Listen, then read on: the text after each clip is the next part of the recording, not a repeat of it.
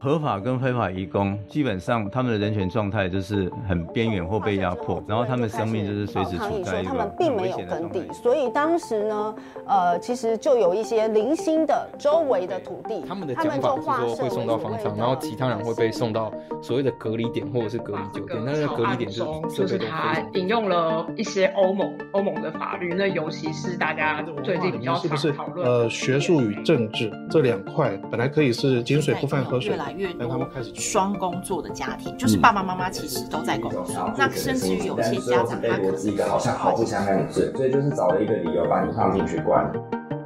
这里是灿烂时光会客室，我是管中祥，一起听见微小的声音。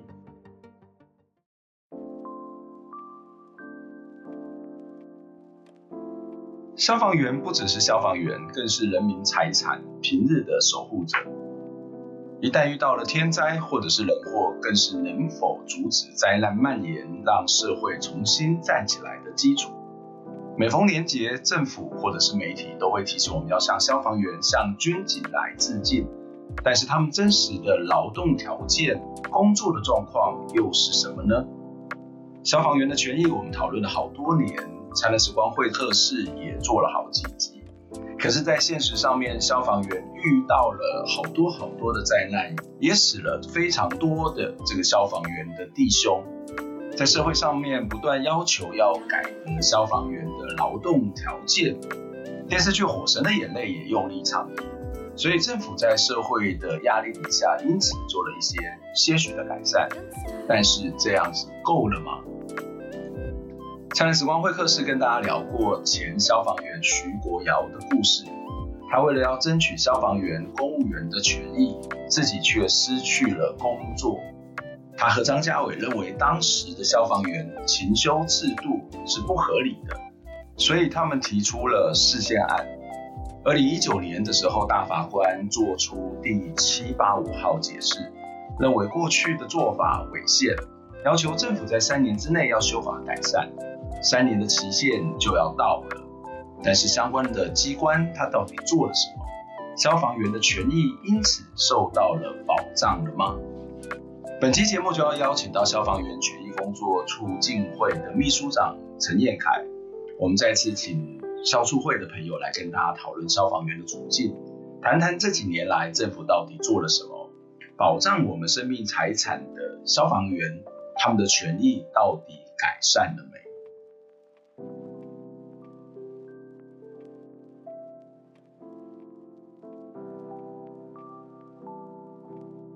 大家好，我是消防员工作权益促进会的秘书长陈彦凯。我谢谢彦凯来接受我们访问。听说你刚刚才接这个秘书长没有多久？对 对对，我十一月一号的时候。为什么会想不开？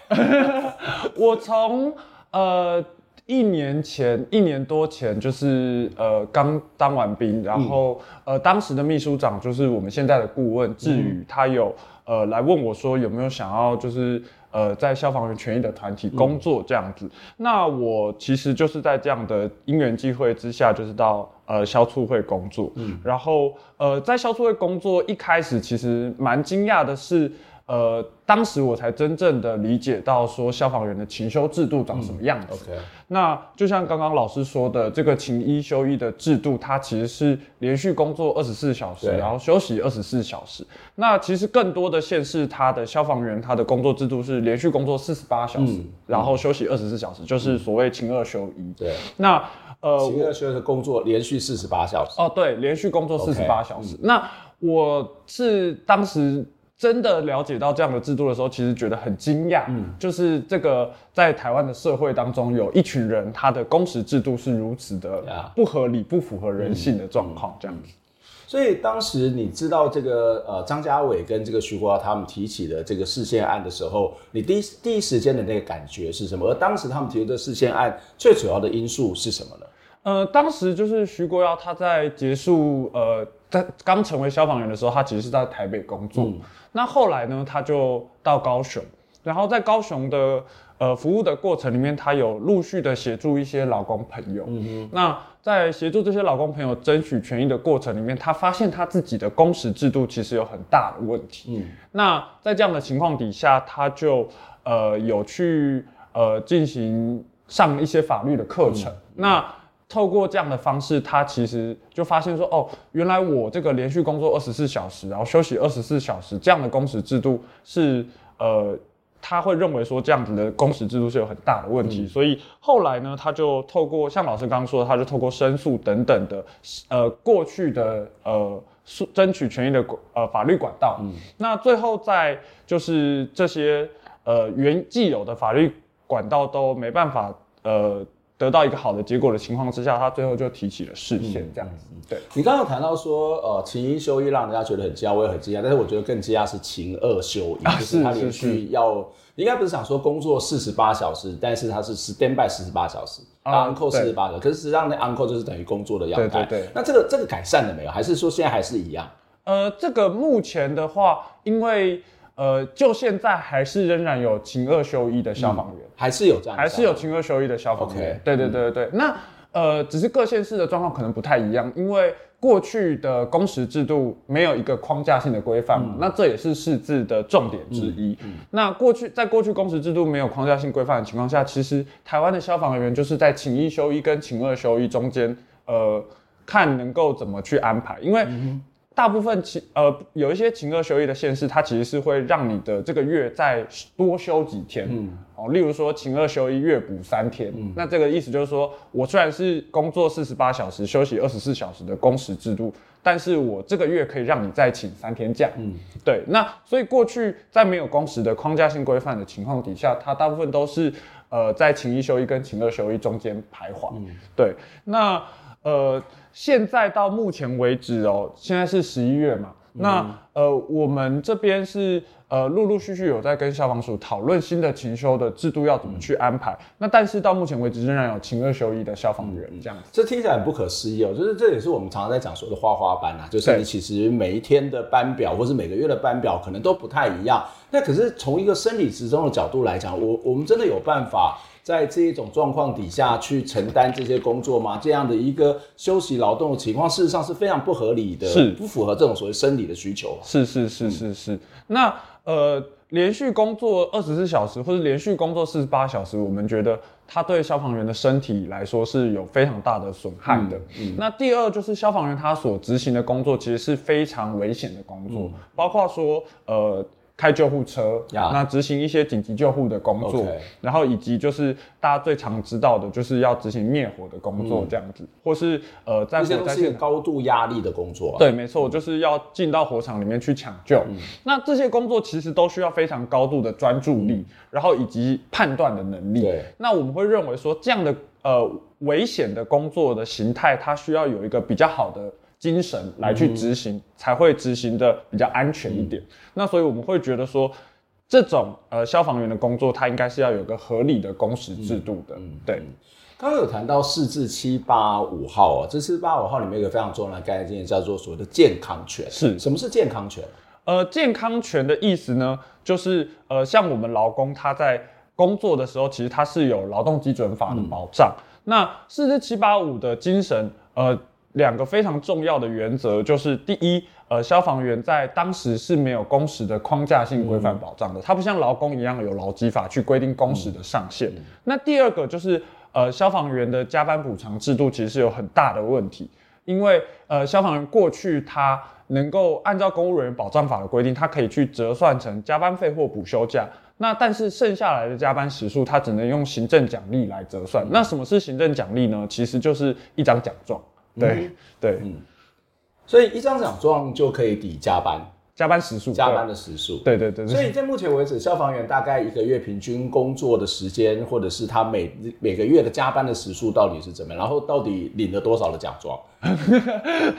过去消防员他呃，我们以勤一休一来举例好了，勤一休一就是连续工作二十四小时，然后休息二十四小时嘛。那以一整个月份来看哦，他的月工时。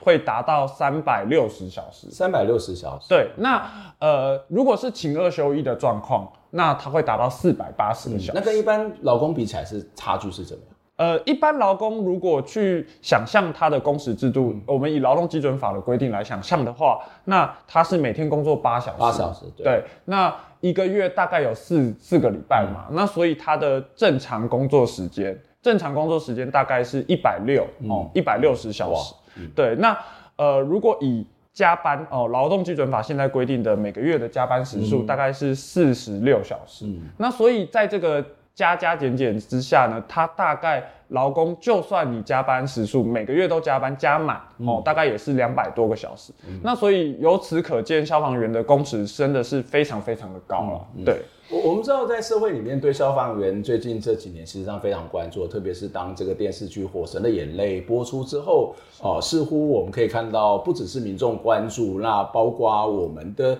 这个政府好像也开始有一些回应了。所以在今年三月份的时候，这内政部消防署它实施的一个东西叫做《消防员勤修试行方案》。看起来我们的政府好像也对着消防员的健康权也开始去关注，可这个实呃这个所谓的试行方案，这个勤修试行方案的内容是什么？对消防员的帮助又又有什么样的注意呢？呃。呃，我跟老师报告一下，还有跟各位观众报告一下，就是今年三月份这个消防署所实施的消防员勤修试行方案，其实是根源于我们在去年的十二月年中到年底的时间，其实是希望各个机关呃、嗯、去试办什么是健康的班表哦、嗯嗯呃，因为四四七八五它影响的不只是消防员嘛，还包括警察、哦狱政、法警等等的轮班制公务员。那所以当时我们和其他的基层公务员的团体。就有要求，呃，政府机关应该要赶快哦，释字期限即将要到了，那是不是赶快来试办？说到底各机关打算怎么去因应这个释字七八五的意志？那所以，呃，当时在我们不断的要求机关去试行试办方案的情况之下，内政部消防署有推行这个，就像老师说的这个消防员勤修试行的方案。对对，那但是我们在看到这个试行方案的时候，其实还是会认为它仍然是一个。呃，过劳的工时的形态、嗯、怎么说？因为这个事情方案的内容主要就是希望消防各个各地的消防机关把消防员的勤修制度改善成勤一休一或勤二休二，嗯、那就是连续工作二十小时，或是连续工作四十八小时。嗯、那呃，但是就像刚刚报告的，连续工作。呃，二十四或四十八小时之后再休息，同样的时数，这样子的月工时的制度，大概也是三百到四百个小时。嗯、那这其实是一个朝九晚五啊，这个所谓的朝呃，对这边，所以它是一个朝三暮四的一种一种变法。呃，它甚至 甚至没有变，因为有一些。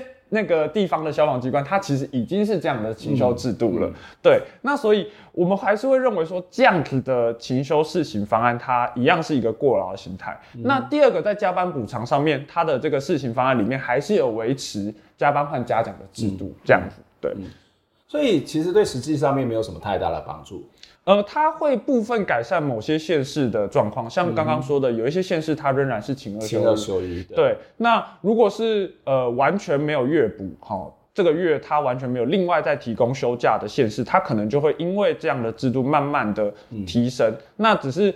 呃，我我不会认为这完全是没有前进，但是前进的速度可以说非常的缓慢。不过，我想要回到另外一个现实上面的问题，我觉得有两个，一个可能就是人员能力的问题，嗯，这也是我们一直在谈消防员的部分能力是不是应该要补足。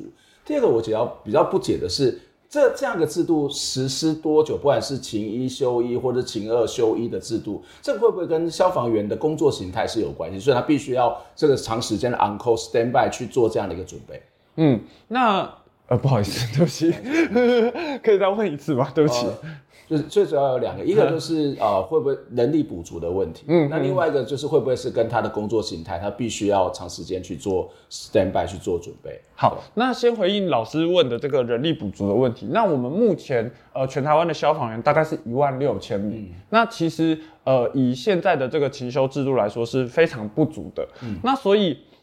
呃，我们会认为说，呃，人力的补足当然是需要的。那其实我们也知道说，消防员他的训练时间是需要养成的。嗯、好，消防员在考完这个，呃，如果你是一个呃想要考进消防员的一般民众，那他其实是需要考完之后再到消防署的训练中心去进行训练。嗯、那其实这个都是需要时间去养成的。嗯、那所以我们呃后来有一个呃消促会后来提出的方案，其实是能不能够逐步的调降工时。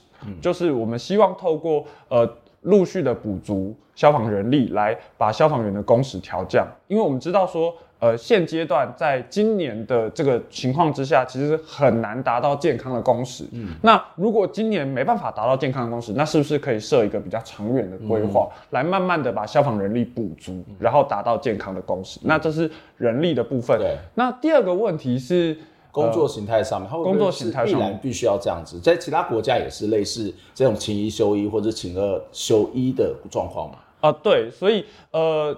刚就如同刚刚老师说的，其实像美国，它的消防员也是以连续工作二十四小时的方式去进行的。嗯、那所以我们后来提出的就是以月工时的形态去计算它的工时。嗯、那当然，呃，现在的消防机关有一些呃人力，如果它的分队是可以让消防员去进行外宿、嗯、哦，就是晚上的时间哦，如果勤业务量比较少，那有一些消防员他是可以回家的。嗯、那这种单日的，就是一天的这个工时的。减少，或者是呃有一些县市它其实是有实行，就是外散，就是你呃一整天的二十四小时里面，你有一些时间是可以回家吃饭.休息的。那我们会认为这都是呃透过各种方式来减少工时，嗯、我们都认为非常的好。嗯、那只是呃我们也会同时考虑到说，呃如果要维持一个分队它的最基本的呃民众的需求，例如说。救护的量，好，或者是火灾的案件数，那要维持这些最基本的需求，其实不一定每个分队都排得出外宿或是外散的制度。嗯、那我们是认为说，呃，如果你没办法安排这样的制度，那你就是从月工时的方式去缩减。嗯、那如果你有办法安排的话，那单日的工时减少也是我们乐见的。嗯，我可不可以这样子说，就是在实际上面最。呃，根本的解决方法就是在增加人力。是，那增加人力，他当然在轮休的时间他就会比较多，他在精神上面也不会紧绷，至少他不叫不会出现所谓勤二休一的这种状况。是。那第二个，在现实的工作的方式上面，他似乎呃勤一休一是很多国家他们都会用的方式。那但是面对这好像是一个必须的这种所谓的工作方式，因为它必须要长期的长时间 stand by stand by 的状况底下，所以你们认为呃是不是能够在这样的一整天的工作当中，他可以回家休息，或是某种适度的休息，或者在某种状况底下，他去减少当单日的这种所谓的呃这个所谓的呃服勤上面的工时，是这个意思吗？是是是。嗯、那呃只是就像我刚刚说的，就是呃他也要考量他分队的特性，嗯，因为每个地方的辖区它可能有。呃，不一样的状况。嗯，那如果是呃特别容易有火灾的地区，嗯、或者是特别容易有救护案件的地区，那他就要维持他的呃分队的量能。嗯哼，那如果是这个状况的话，他可能没办法在单日的每天的工时里面去安排呃外宿或是外散的情况的话，嗯、那就从月工时的方式去缩减。嗯，对对。OK。好，我们刚刚在一开始的提提到这个所谓的大法官的释宪案当中，有提到说，这个公务人员保障法第二十三条，还有公务员服务法第十一条，它是违宪的哦，所以他希望能够这些相关机关在三年之内能够去解决这个违宪的问题。我们先休息一下，待会再来跟大家讨论。那这三年当中，这个违宪的问题解决了吗？这相关的法规定好了吗？我们先休息一下。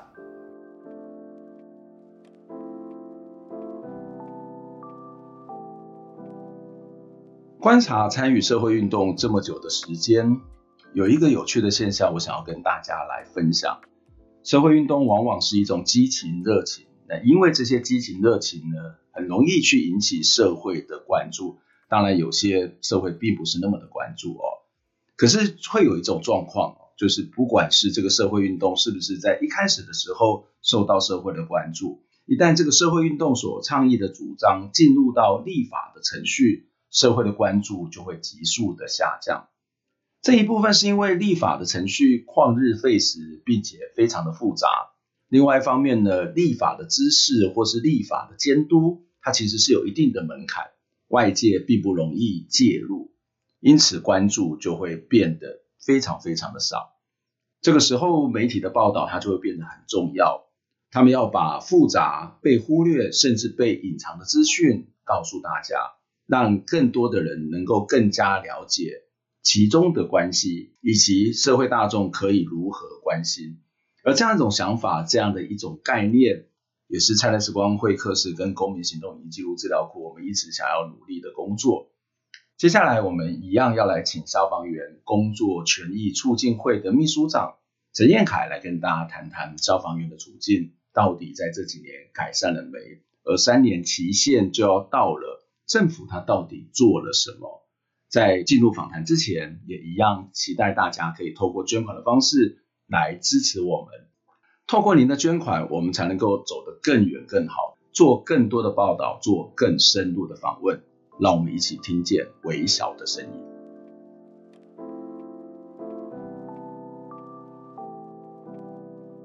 欢迎回到《灿烂时光会客室》节目的现场，我是主持人管中祥。《灿烂时光会客室》是由公民行动影音记录资料库独立制作。我们透过人物的专访、议题的整理，还有新闻的回顾，带大家了解到一些争议性事件背后值得我们要再去关注的议题。让我们不是只有看热闹，还能够看门道。欢迎大家订阅我们的 YouTube 频道，还有 Podcast 频道，能够把我们的新闻、把我们的资讯带着走，随身听。当然，也期待你可以透过捐款的方式来支持我们，可以让我们走得更远、更好。让我们一起听见微小的声音。今天在节目当中呢，一样来跟大家讨论消防员的问题。在节目现场跟我们一起聊天的是消防员工作权益促进会的秘书长陈彦凯。彦凯你好，大家好，我是消防员工作权益促进会的秘书长陈彦凯。彦凯也是刚刚上任哦，所以刚刚我们在中间聊天的时候，就是好像不会很紧张。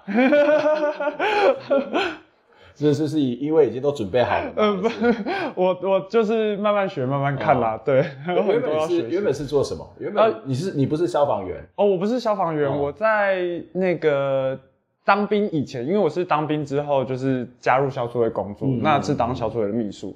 那在当兵以前呢，我其实是在。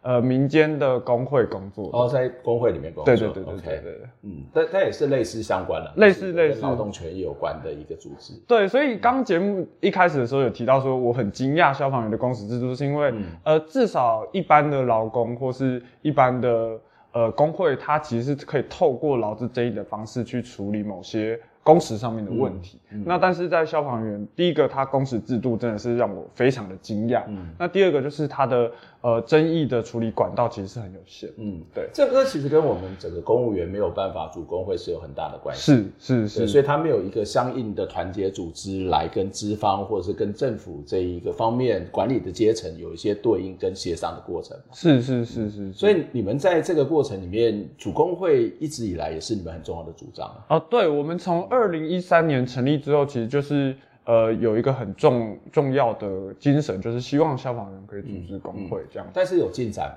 呃，二零一三年到现在也差不多快十年的时间了。是是是是。嗯、那我们在去年桥友大火发生之后，嗯、其实有发动一波的联署，以及持续的拜访呃相关的机关以及立法院的委员这样子。那目前的话，就是法案还在立法院里面。嗯、那呃，后续也会持续的呃思考说，看有什么方式来突破这个问题。嗯，对，嗯，我想这是一个很重要，就是呃，即使不是工会的这一种模式，怎么样让消防员或这些所谓的受雇者的这个意见能够有对等的协商的机会跟可能性？我想这个才有可能是一个改变的这种方法了。是是，当然。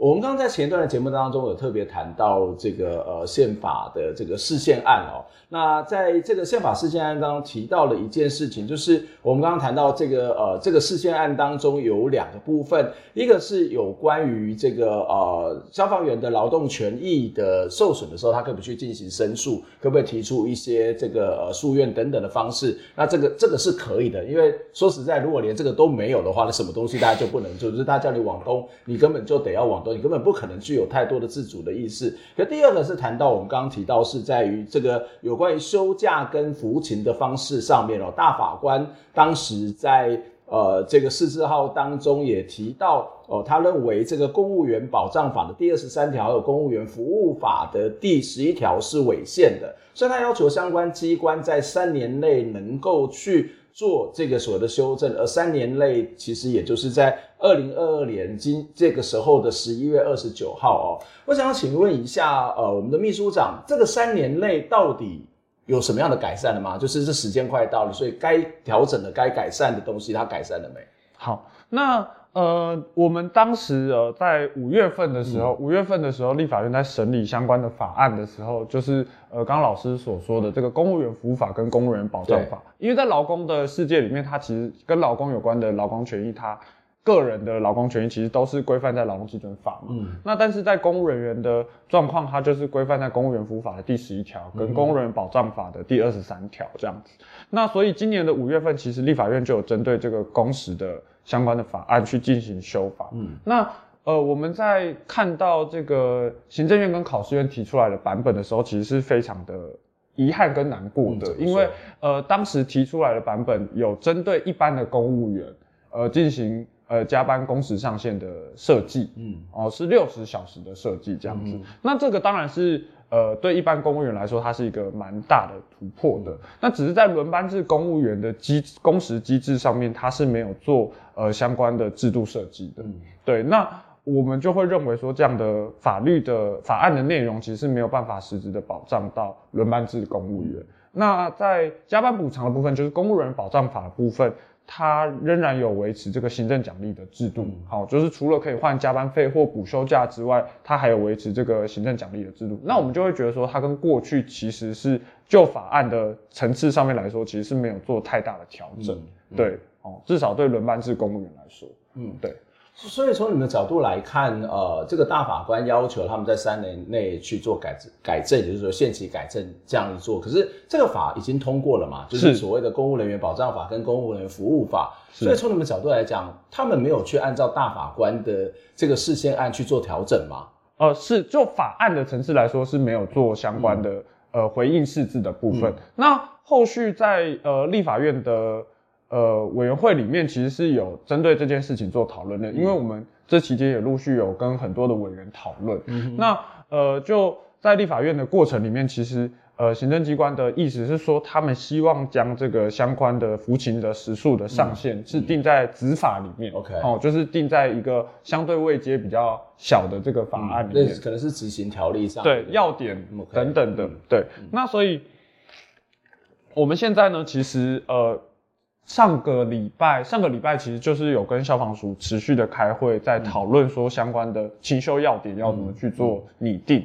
那呃，在这个呃这几次的会议，其实就是有陆续的提到说，是不是要以这个逐年补足的方式来降低消防员的工时。嗯、那所以消防署它现在所拟定的这个草案的内容，其实就是。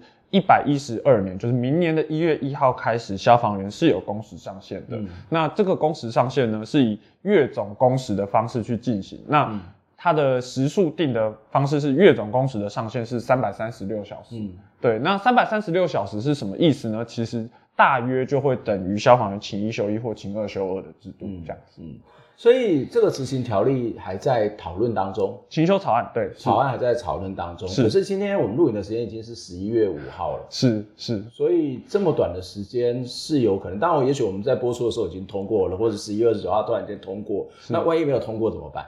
呃，我们在上一次的会议，上周的会议其实是呃希望消防署它可以再开一次会，因为其实各县市对于草案的内容，还有包当然包含我们消防团体。对于草案的内容，其实是还有很多的疑问的，嗯，包括说，呃，工时要怎么去计算，嗯，好，包括说这个月工时的这个相关的补偿制度是不是要另外设计，嗯，好，等等的这些，其实我们在消防署的会议上面都有，呃，不不止我们啦，包含各县市消防局其实都有去做提问，嗯，那只是最后会议的最后，我们是希望消防署至少能够再开一次会来确认，最后消防署会，呃。拿出什么样的版本这样子？嗯嗯、那但是比较可惜的是，消防署在这个会议上面其实是并没有呃说会开下一次会议的，只有说会内部的调整。嗯、那只是在整个大的结构上面哦，就是确至少了确定了，就是未来会以工时上限以及逐逐年调降哦，每两年调降工时的方式去进行。嗯、那这样子的制度哦，我相信对于。不管是基层消防员或者是消防机关来说，这个都是一个很大的制度的变革，嗯、那都要去适应。那所以我们后续呢，除了呃持续监督说中央消防署它到底会拿出什么样的版本之外，嗯、我们也希望各县市消防局呃配合这样子的比较大的制度变革哦、呃、去做工时上限的规划，这样。嗯从二零一九年的这个释宪案这个做出来之后，其实到现在已经将近三年的时间了。我们刚刚在里面看到，呃，消防署，或者是我们看到这个立法院，或者是我们的这个相关主管机关，它的确是有一些在改变，或者是在做一些调整。可是我要从一个倡议者的角度来请教，就是我想要请教秘书长，这在这个过程当中，你们到底做了哪些的努力？在做这些努力跟这些政府单位在沟通的过程当中，容易吗？会有什么样的困难跟挫折呢？嗯，我。呃，就从其实因为它是有不同的法律位阶嘛，嗯、那所以一开始的时候，我们当然是希望就法案的部分来影响，因为我们认为说，既然劳工有劳工基准法的保障，那是不是呃公务员的部分，它也可以有一个相应法律位阶的保障？嗯、那比较可惜的是，当时我们有发起这个苦候的行动，嗯、就是在行政院前面苦候的行动，因为不管是我们在立法院的相关的委员会，或者是呃我们当时也有就是。呃，请委员呃召开这个公听会。那相关的这个会议的过程里面，其实我们都有提到说，呃，像各个各个机关，它应该去针对轮班制公务员，就是去年的年中到年底的时候，我们其实是要求要试办的。嗯、那呃，当时就是陆续的推动各个机关来进行试办，因为你有试办哦，你才会有时数，你有时数才可以去。拟定相关的法案，嗯、那所以去年的时间，我们其实是主要在做这件事情。那到了今年修法前呢，很可惜的是，行政院跟考试院都没有告诉我们说时数到底是多少。嗯、那在这样的情况之下，委员委员也很难去说我们希望时数是多少，嗯、因为这样的话就是没有相关的资料，没有相关的评估。我们是会认为它会造成立法院在审理法案的时候，它就会不确定说哦，到底时数上限应该定多少，会不会有挚爱难行的状况？那所以在法案的呃，在五月之前，我们其实是一直希望有定相关的时数的上限，还有就是加班补偿的制度可以不要换嘉奖，定在法呃公务员服务法跟公务员保障法上面。那到了五月修法结束之后，呃，行政院在当时的这个。呃，过程里面其实是有承诺说，呃，他会把相关的勤修草案定在执法里面，哦，包括说行政院自己的这个，他会定轮班轮休，呃，公务人员的相关的服勤的时数的相关的办法。那消防署也会去定消防员的部分。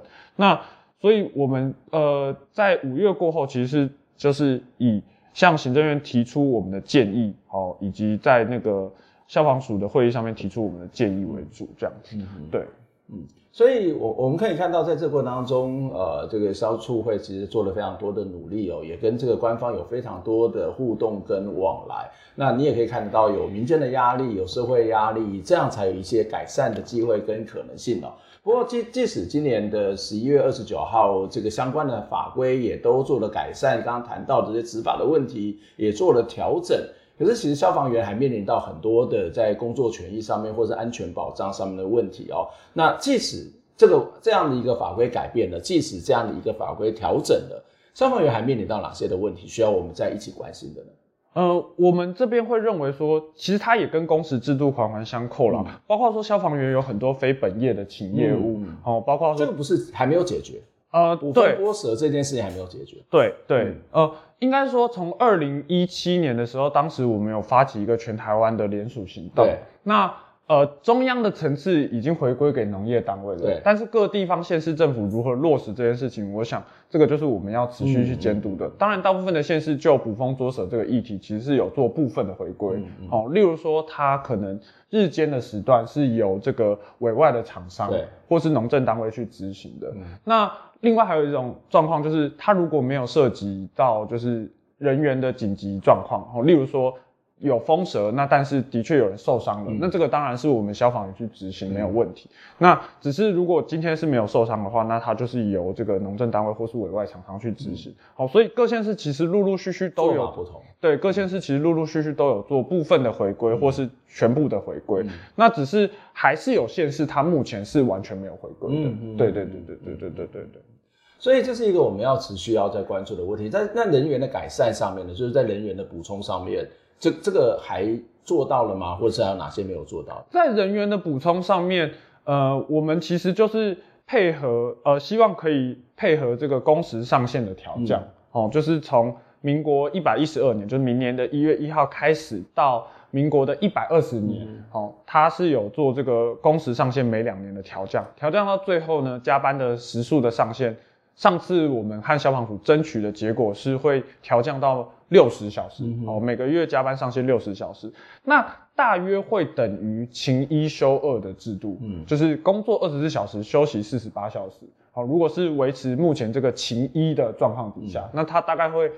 呃，落在这个勤一休二的工时制度里面，那所以我们是呃希望各县市政府就是呃可以能够按照这个工时上限调降的规划，陆陆续续的来补充人力。那只不过这个东西当然也是要花。比较长的时间，因为从今年是民国一百一十一年嘛，那其实大概需要花九年到十年的时间哦，才会达到这样的工时制度。那我们当然就是在这个还是一个在顺利的状况底下。对对对对对。那所以过去的十年，我们争取到了四四七八五，我们争取到了工时应该有框架性的规范。那未来的十年，协会其实就是会陆陆续续的去监督各县市，呃，是不是有按照这样的工时上限去做调降的规划。我想这一连串的改变呢，都代表这个社会的确是有在进步。可是这个社会的进步其实是来自于消防员，来自于很多的这个社运团体，来自于社会大众一种共同努力的结果。可是。就像我们刚刚谈到，即使在进步，即使可能真的这个呃这个事件案应该要去解决的这种呃请一休一的问题、工时的问题，都都解决了，可是它还有很多很多的问题值得我们要持续的关心。今天非常谢谢彦凯来接受我们访问，希望下次有机会再跟你请教相关的问题。谢谢，我们下回再见，拜拜，拜拜。